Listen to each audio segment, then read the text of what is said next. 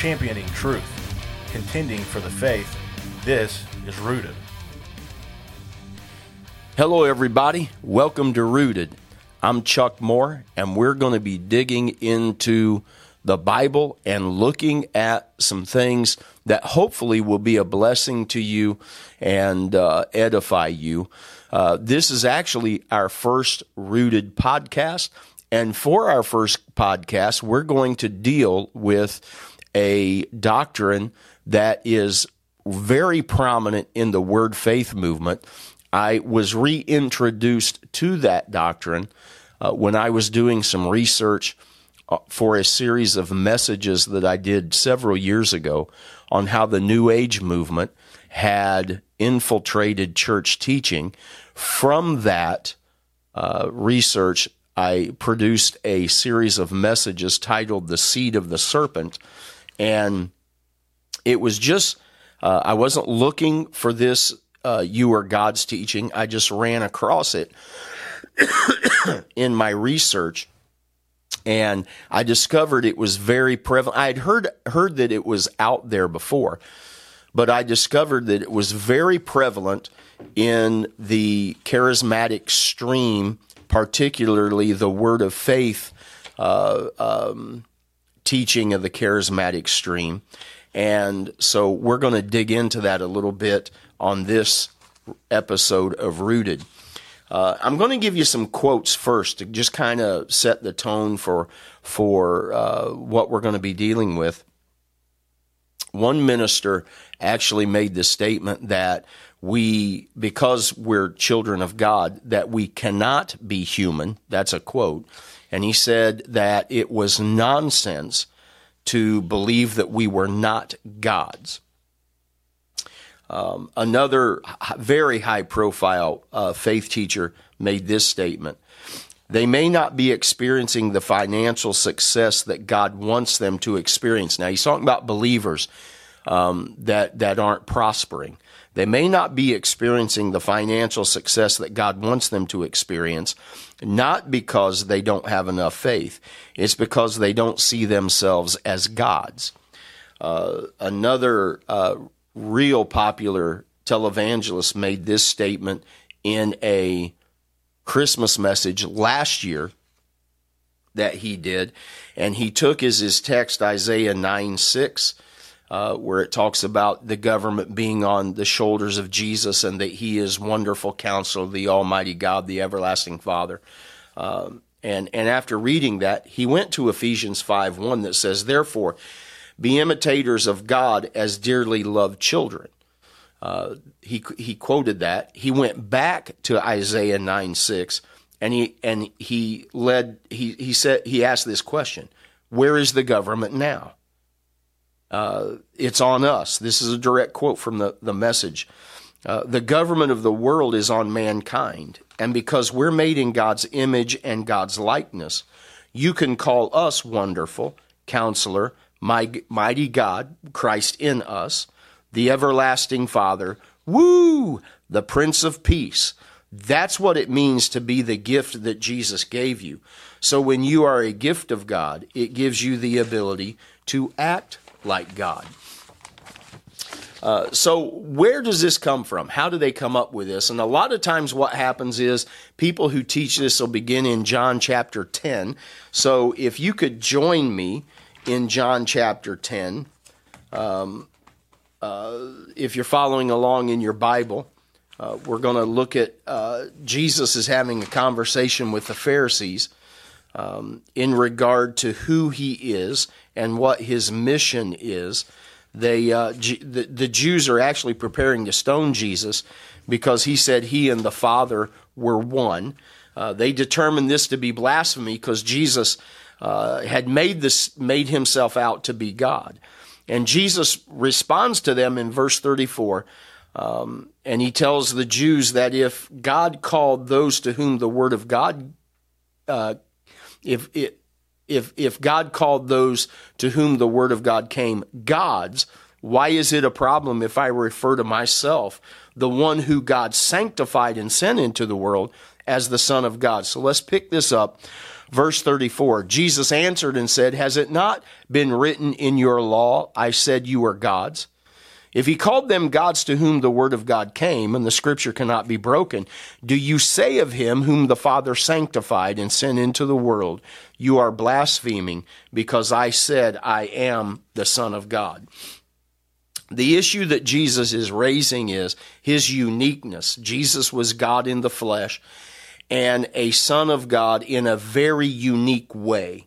Uh, Hebrews 1 3 says about Jesus, He is the re- radiance, He being Jesus, He is the radiance of His being God, His glory, and the exact representation of His nature. He upholds all things by the word of his power.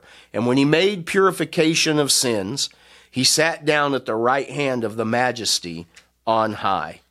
All right. So Jesus is referring very uniquely uh, uh, of himself as, as, as the Son of God in a very unique way. This doesn't make believers as children of God uh, divine in any shape, form, or fashion.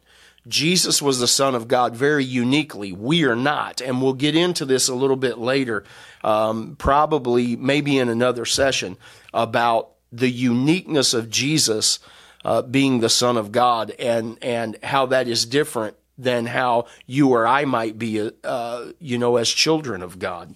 Um, Jesus is quoting, in verse 34, Jesus is quoting the 82nd Psalm uh, verse 6 verbatim. So let's go back there uh, and look at the 82nd Psalm.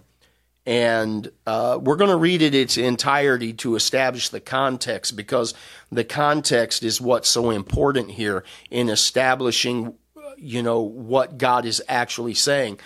Um, so, starting in verse 1, if you're following along, hope you're already there, but uh, uh, verse 1, Psalm 82 God takes his stand in his own congregation. He judges in the midst of the rulers. How long will you judge unjustly and show partiality to the wicked? Vindicate the weak and the fatherless. Do justice to the afflicted and destitute. Rescue the weak and needy. Deliver them out of the hand of the wicked. They do not know, nor do they understand. They walk about in darkness. All the foundations of the earth are shaken. I said, You are gods, and all of you are sons of the Most High. Nevertheless, you will die like men and fall like any one of the princes. Arise, O God, judge the earth, for it is you who possess all of the nations. Now, it's clear from reading uh, the 82nd Psalm that in in verse 6 when God says you are gods that he's referring to judges which is actually how the word gods is translated as magistrates or judges. And he's got a controversy with them because they're not dispensing justice to the weak uh, and the impoverished, the, the, who are the most vulnerable of, uh, of society. They're not showing partiality to, or I'm sorry, they are showing partiality to the wicked. They're denying justice to the weak and fatherless. They're not maintaining the right of the afflicted and destitute, and they're not rescuing the weak and the needy from the hand of the wicked. They have no knowledge or understanding, and they're walking about in darkness. That's what God is saying about these judges. So in, in, in verse 1 through 4, He's talking about what the judges are doing wrong. And in verse, beginning in verse five, he's saying why. The reason that you're not doing this is because you walk about in darkness. You don't understand. You don't, you're not doing what you're supposed to do. And so God referring to or to these judges as gods, or that the word being translated uh, in several translations. I've got a New American Standard here. It's the same way in the King James. Uh, he uh, gods is is the word the Hebrew word here is Elohim. It's lowercase e. Um, it is translated uh, as gods in several translations, but in several it's translated it's translated as judge or magistrate. Um, uh, so in in in dealing with this, Spiros Zodhiates says this about the use of the word Elohim here. It is the word Elohim which is used of God, referring to his office as a judge and diviner of justice. In the establishment of the office of judge in the Old Testament, men were given the responsibility of representing this office of God. Thus, the usage of the term Elohim would not be confusing to one who understands that the man uh, is merely a representative of Jehovah. In this psalm, however, God is condemning those who had perverted justice and had abused their God given privilege to hold the office of a judge. The warning given in verse 7 is that though, be, though they be gods, though they hold this honorable office among men to rule over them as God's representative, yet they are but men and will die like all other men. So God is not calling them gods the the word is translated uh, more accurately as judges, and the context makes that very clear. Elohim is used of men elsewhere in the Old Testament. In Saul, or I'm sorry, Exodus 21 6, uh, also Exodus 22 verses 8 through 9. And something that I found interesting is it's translated angels in Psalm 8 5. So it's a real stretch to, to, to use this uh, to say that those to whom the word of God came were gods in the sense of being divine. And to do that, you've got to put a lot of foreign uh, stuff, foreign matter into this text. Um, amen. And so we so we've got to be very careful. That is not what God is saying here. God is not calling anyone gods in the sense of being divine. Another uh, another uh, couple of verses where people who get this doctrine take it from is out of Genesis 1 26 and 28. So if you're, like I said, if you have a Bible, join me over there and we're going to look at these verses um, and dig into this a little further. Excuse me so you you know the story God is creating man and and beginning in verse 26 the Bible records uh, it says then God said let us make man in our image according to our likeness and let them rule over the fish uh, of the sea over the birds of the sky and over the cattle and over all the earth and over every creeping thing that creeps on the earth God created man in his own image in the image of God he created him male and female he created them. And God blessed them, and God said to them, Be fruitful and multiply and fill the earth and subdue it, and rule over the fish of the sea, over the birds of the sky, and over every living thing that moves on the earth. Now, so people, they go, Well, we're created in the image of God, we're created in the uh, likeness of God, we, we are God like ones. Um, but is that does that mean that we're divine? Does that mean that we're little gods? Um, and the answer, of course, is is no. Um, one actually, you know, he said, uh, you know, uh, you know, when horses get together, you get horses. When dogs get together, you get dogs. And when the Godhead gets together, you know, you get gods, which is ludicrous. I mean, it's it's it, it, it's it's just a ludicrous analogy. It's it's ridiculous. Um, and so, what happens? What does image and likeness actually mean here? Uh, the Hebrew word for image is selem, T S E L E M. The Hebrew word for likeness is demut, D E M U T. And um, the the the, the uh, likeness uh, is actually statue. Uh, that's that's what it means. It, it's a statue. Demut means something that something else is patterned after. So the the words, it's not two words that mean different things. It's two words that that are being used to describe the same thing. We are created in the image and likeness of God. We are we are something that has been patterned after uh, uh, God. Um, it, it, but it doesn't mean that there's any essential nature transferred from God to us. Um, someone in the church that I pastor did a sketch of Lori and I from a photograph, and and it she did a great job capturing our likeness. But in no way is it Lori and I except in likeness. It reflects some things about us, but it's not a complete reflection. It doesn't it doesn't it doesn't communicate our nature. It doesn't communicate our uh, any essential parts of our personality. It's just a likeness. Um, Tselem and Demut are the same way. Adam being in the ma- being made in the image of God simply means that he was created in God's image, just like a statue represents the one from whom it was patterned. Selim is not an exact duplicate, as it doesn't have the essential characteristics of the original. It doesn't mean that Adam was what God is. It doesn't mean that Adam shared any of God's essential attributes. There's no immutability in Adam.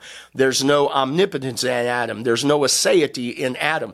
Those things are not there. So uh, uh, he, he's just a statue. It's it's just a likeness. Um, Tselem can communicate that some essential attributes are are uh, shared, but that is determined by the context. Genesis 5 3 says, you know, talks about Adam, uh, uh, uh, I, I think it's, it's, he had a son named Seth, is, is kind of the terminology. Um, and, and, but that's procreation. It's not what God did when he created man. So, of course, in Adam, in human beings, there is DNA that communicates some of the nature of the parents into the child. But that's determined by the context. Um, you know, uh, so you can't, you can't take what's going on with Adam and Eve and the birth of Seth and imprinting that back on God and saying, see, because the context determines something completely different. Uh, you know, even even how the word, how a particular word in Greek or Hebrew um, may be defined. Uh, one very popular teaching, uh, one very popular teacher uh, said this Adam was literally the God of this world. God's reason for creating Adam was his desire to reproduce himself. Uh, I mean, a reproduction of himself, and in the Garden of Eden, he did that. He was not a little like God. He was not almost like God. He was not um, subordinate to God, even. Adam was as much like God as you could get, just the same as Jesus when he came into the earth. He said, If you've seen me, you've seen the Father. He was not a lot like God. He was God manifested in the flesh. And I want you to know something. Adam in the Garden of Eden was God manifested in the flesh. Um, I, I'm not aware of anywhere that says that God created man because he wanted to duplicate himself. When we're using image and likeness to communicate that untruth, we're inserting much, much foreign matter into the text. Um, it, it, it's just not a tenable position. Um, uh, you know, if if if it was true that Adam was God in the flesh, then it would negate Jesus' uniqueness as the only begotten Son of God and the Word made flesh. It would also, if, if Adam was God in the flesh, was it God the Father manifested in the flesh, God the Son manifested in the flesh, or God the Holy Spirit manifested in the flesh? Is there a fourth person in the Trinity? How do you get this? The other issue that needs to be raised is in that statement, Adam sinned, meaning that someone, if, if God was manifested in the flesh as, as, you know, as Adam, that God in Adam would have had to have sinned. It's a ludicrous, absolutely ludicrous statement. Jesus is the only begotten Son. He is uniquely the Son of God. The Greek word for only uh, only begotten is monogenes, and it means in a radically distinctive um, uh, context and without equal. Jesus is radically and distinctively the Son of God without equal. The word is actually used nine times in the New Testament, three times. Um, it uh, in Luke, it refers to the only child of his mother when Jesus was going along and, and that young man had died. And they said, This is the only child of, of his mother, and Jesus raised him from the dead. That's monogenes, uh, the only one. He was distinctly her son. It's also used of the daughter of Jairus. It was his only daughter and the demon possessed boy, the only son of his father. The other six times the word is used of Jesus and his unique relationship to the Father. The word's never used of Adam. Adam is referred to as the son of God. Um, you know, in the genealogies, you have that they're the son of, they're the son of, and, and it was uh, uh, the I believe it's those issue those phrases are italicized, meaning they were added by the translators uh, to clarify uh, the meaning. But it's Luke three thirty eight. Let me get over there real quick and confirm that that that is uh, the son of Seth, the son of Adam, the son of God. Typically, the word for child is teknon. Um, it it can it can also be huios. Um, I think that's how you pronounce it, huios but teknon is used. Um, but neither one of them are in regard to uh, any uniqueness. Jesus is uniquely the Son of God. Teknon is never used in regard to to Jesus. Uh, Jesus' birth was very unique. The fact that it was a virgin birth, the fact that there was an incarnation, that God took upon him the robe of the flesh, um, that's unique. Uh, in an interview on TBN, the above quoted teacher who said that God was, uh, that Adam was God in the flesh, uh, the host made the statement, I am a little God. And the individual uh, quoted above said, We are what he is. Um, you know, to put Adam or Christians for that matter in the same category as Jesus has no biblical basis whatsoever and it, it assumes an untruth to be true to the point of being heretical. Um, you know, and, and really any study done before the statement was made would have proven that point. Amen. Um, as wonderful it is as it is to be a child of God, and as miraculous as it is to experience the new birth, it in no way, shape, form, or fashion makes us divine. Uh, we are not God. We share none of God's six essential attributes. Uh, we do share his his moral attributes, love, holiness. Uh, we can share. Uh, that's not all of his moral attributes, but we can share those. But he holds them in perfection, and we do not. We're not gods. And the concept of believers being gods is certainly, certainly, certainly uh, bad and false doctrine, and it is an untenable position biblically. Well, I hope you enjoyed the first uh, podcast. Uh, we call you blessed. I really appreciate you joining in, and uh, we'll be back again on another episode of Rooted. God bless you.